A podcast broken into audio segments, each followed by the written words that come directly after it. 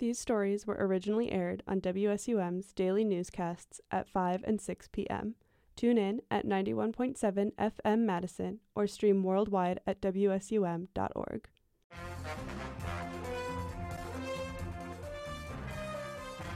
This is the news at 5 on 91.7 FM WSUM, streaming live on WSUM.org. Here's your 5 o'clock news update. Good Wednesday evening, Madison. You're listening to the 5 o'clock news update on WSUM 91.7 FM Madison Student Radio. I'm Lexi Spevacek. In the news today, the Wisconsin State Building Commission approves nearly $400 million for projects statewide. Governor Evers announced Wednesday that $388.7 million will go toward improving Wisconsin state parks, prisons, universities, and other state owned buildings. These projects include the new State History Museum on Capitol Square and a new fishery and water quality facility. UW Madison will also receive funding for exterior repairs and renovation of its fire suppression system. In national news, former President Trump is fined for violating a limited gag order. Here's Ray Kirsch with the story. Former President Donald Trump was fined $10,000 on Wednesday for violating a limited gag order in his civil fraud trial. This is the second time in a week that Trump has been penalized for his out of court comments. The judge summoned Trump to testify about his comment to reporters earlier in the day about, quote, a person who's very partisan sitting alongside, end quote, the judge. Trump and his lawyers claim that the comment was about witness Michael Cohen, a former Trump lawyer, and not about the clerk. Trump also said that he thought the clerk was biased against him. On October 3rd, the judge ordered all participants in the trial to not publicly comment about his staff. This was after Trump had made a social media post about the clerk. Trump was ordered to take the post down, which he did, but it lingered on his campaign website for weeks. Trump received a $5,000 fine last Friday for this. Three of Trump's attorneys objected the $10,000 fine.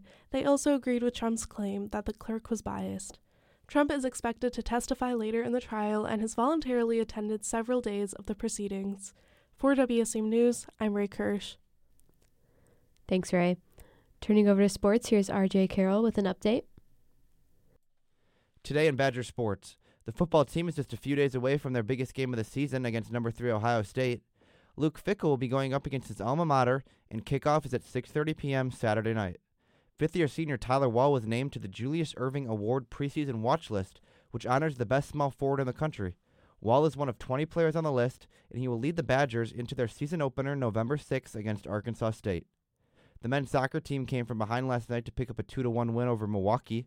Roman Romanista scored the game winner with less than three minutes to go, and the team will be back in action this Sunday against Penn State for their last regular season home match. Three players from the women's soccer team got awarded with Big Ten honors after the team's successful week. Aaron McKinney was named Goalkeeper of the Week, Emma Jaskaniec was named Offensive Player of the Week, and Ashley Martinez was named Defender of the Week. These players will try to lead the Badgers to a victory in the first round of the Big Ten tournament this Sunday against Rutgers. The NHL season is about two weeks old, and some Badger alumni have had hot starts. Cole Caufield has three goals and two assists for the Canadiens. Joe Pavelski has three goals and two assists for the Stars. K'Andre Miller has three assists for the Rangers, and Ty Emberson made his NHL debut for the Sharks this past Saturday, making him the 92nd Badger to play in the NHL. In professional sports, the Bucks have their much anticipated season opener tomorrow night at home against the Philadelphia 76ers. There's a lot of hype around the team following the acquisition of Damian, Damian Lillard in the three-year max extension of Giannis. Brewers manager Craig Counsell is interviewing for the New York Mets job as his time in Milwaukee may be coming to an end. The Packers have placed safety Darnell Savage on the IR with a calf injury as they prepare for their game against the Vikings this weekend. Finally, the World Series is set with a matchup between the Arizona Diamondbacks and the Texas Rangers, which will begin Friday night. For WSUM News, I'm RJ Carroll. Thanks, RJ. Now into the weather. Right now it is 65 degrees and cloudy. Tonight, temperatures will get down to 61. Temperatures tomorrow will be similar today with a high of 64 and a low of 60. There's a chance of showers beginning early tomorrow morning and continuing into the day tomorrow. We'd like to thank Channel 3000 for being our news partner and thank you for tuning in. From the WSUM News booth, I'm Lexi Spevacek. Have a great evening, Madison.